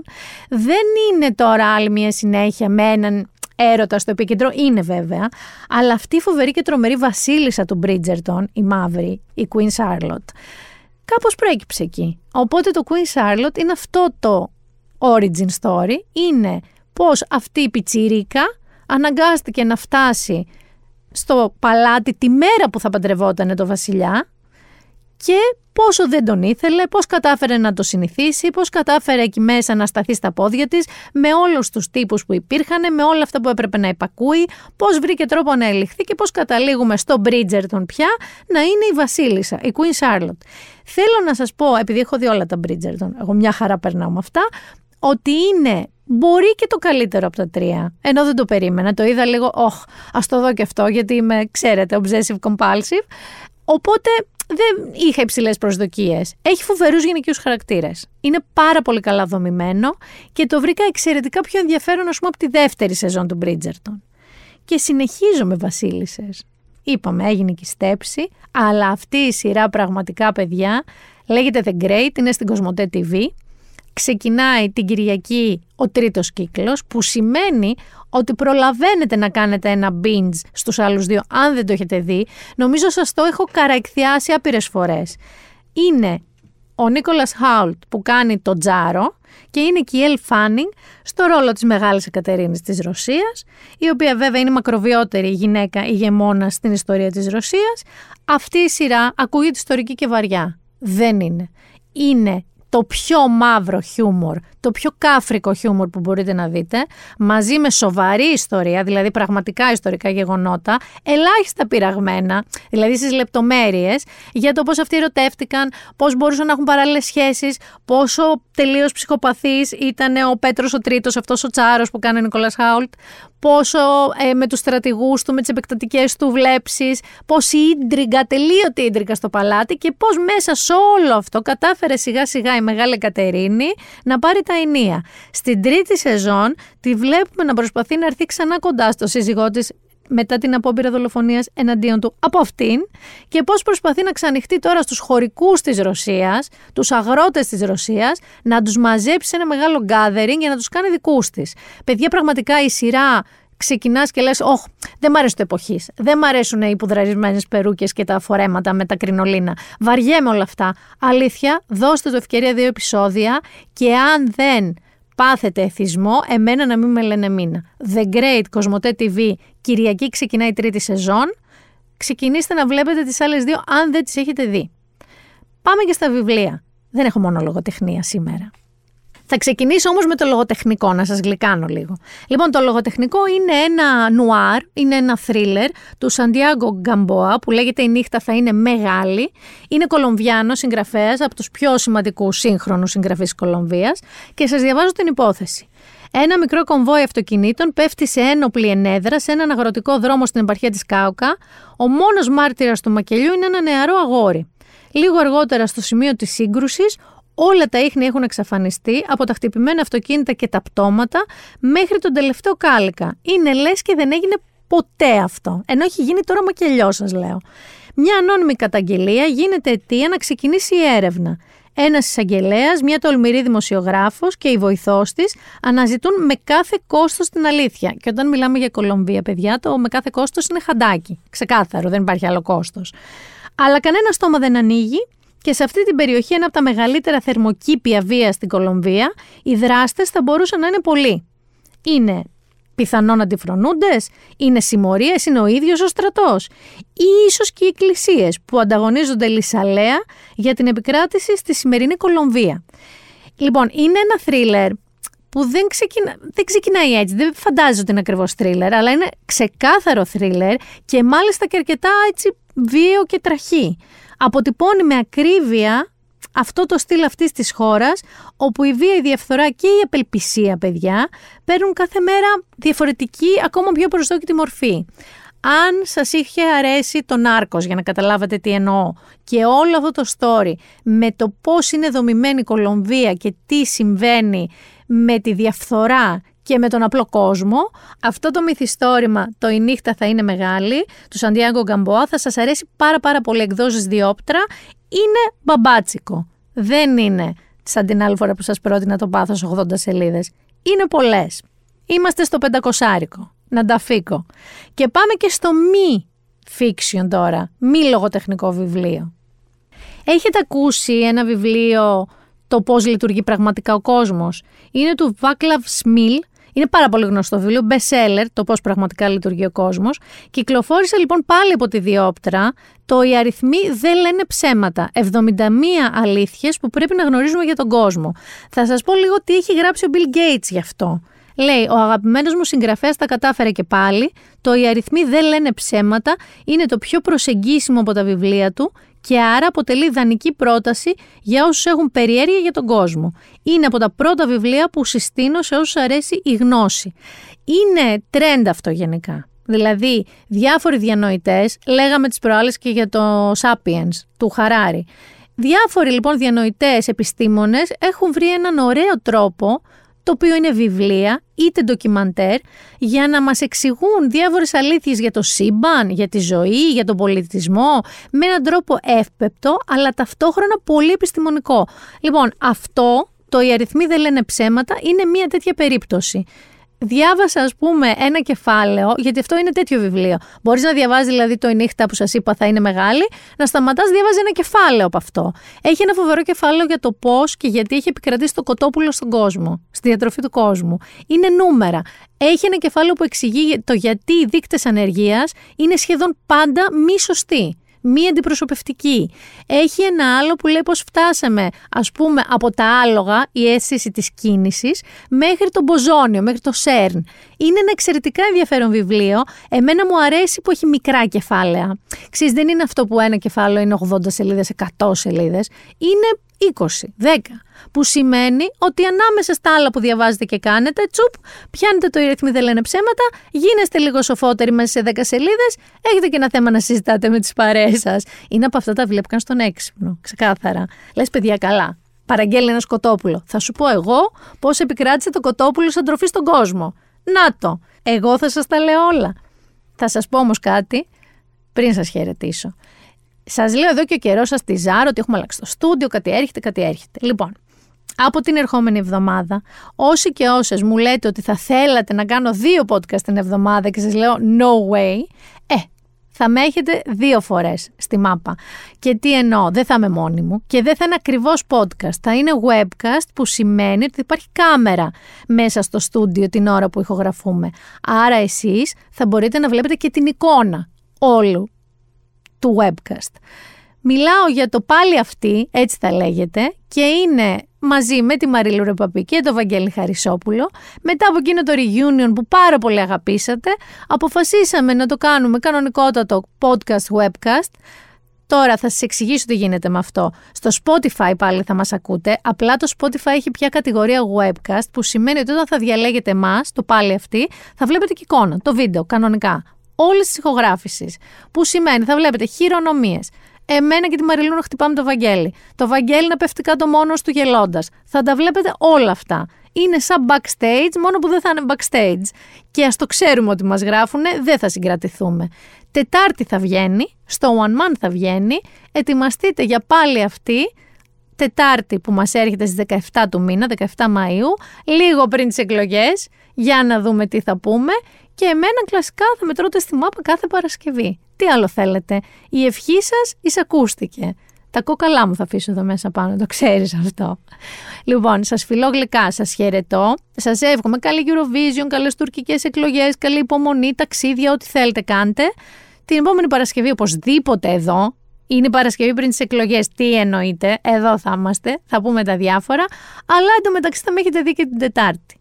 Ήταν το Binder Done That και η Μίνα Μπυράκου. Πολλά φιλιά!